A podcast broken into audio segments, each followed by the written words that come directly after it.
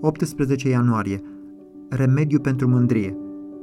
Ascultați acum voi care ziceți astăzi sau mâine ne vom duce în cutare cetate, vom sta acolo un an, vom face negustorie și vom câștiga. Și nu știți ce va aduce ziua de mâine. Că ce este viața voastră? Nu sunteți decât un abur care se arată puțin tel și apoi piere. Voi din potrivă ar trebui să ziceți, dacă va vrea Domnul, vom trăi și vom face cutare sau cutare lucru. Pe când acum vă făliți cu lăudărășiile voastre, orice laudă de felul acesta este rea. Iacov 4, versetele 13 la 16. Iacov vorbește despre mândrie și aroganță și despre felul în care acestea se manifestă în modalități subtile. Voi vă făliți cu lăudărășiile voastre, orice laudă de felul acesta este rea. Când te uiți la cele trei lucruri care duc de la ispită până la bizuirea pe sine, anume înțelepciunea, puterea și bogățile, vezi că ele formează o atracție puternică înspre forma supremă de mândrie, anume ateismul. Cea mai sigură cale de a te păstra suprem în evaluarea de sine presupune să respingi orice lucru de sus. Iată de ce oamenii mândri se preocupă cu a privi de sus către alții.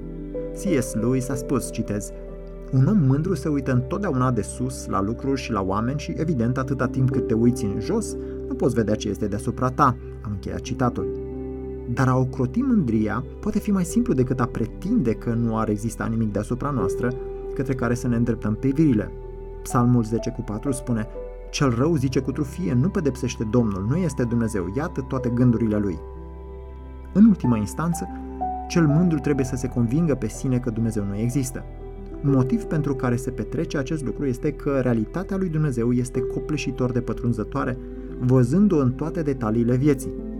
Mândria nu poate tolera implicarea intimă a lui Dumnezeu în existența și funcționarea Universului, chiar și în lucrurile de detaliu și obișnuite ale vieții. Mândriei nu-i place suveranitatea lui Dumnezeu, de aceea mândriei nu-i place existența lui Dumnezeu fiindcă El este suveran. Ea poate exprima această atitudine spunând nu există Dumnezeu, sau poate să o exprime spunând de Crăciun voi merge în Atlanta. Iacob spune, nu fi atât de sigur. În schimb, ar trebui să spuneți, dacă va voi Domnul vom trăi și vom ajunge în Atlanta de Crăciun. Ideea lui Iacov este că Dumnezeu este stăpân și decide dacă vei ajunge sau nu în Atlanta și decide chiar dacă vei mai trăi până la finele acestui text devoțional. Acest lucru este extrem de ofensator la adresa suficienței de sine a mândriei, anume să nu ai control asupra vieții tale nici măcar cât să apuci să citești acest devoțional până la final, fără să ai un infart. Iacov spune că necredința în drepturile suverane ale lui Dumnezeu de a gestiona detaliile viitorului tău este aroganță.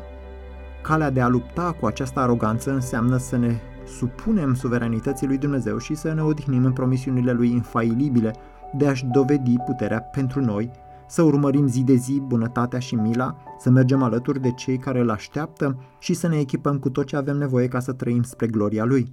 Cu alte cuvinte, remediul pentru mândrie este credința neclintită în harul viitor și suveran al lui Dumnezeu.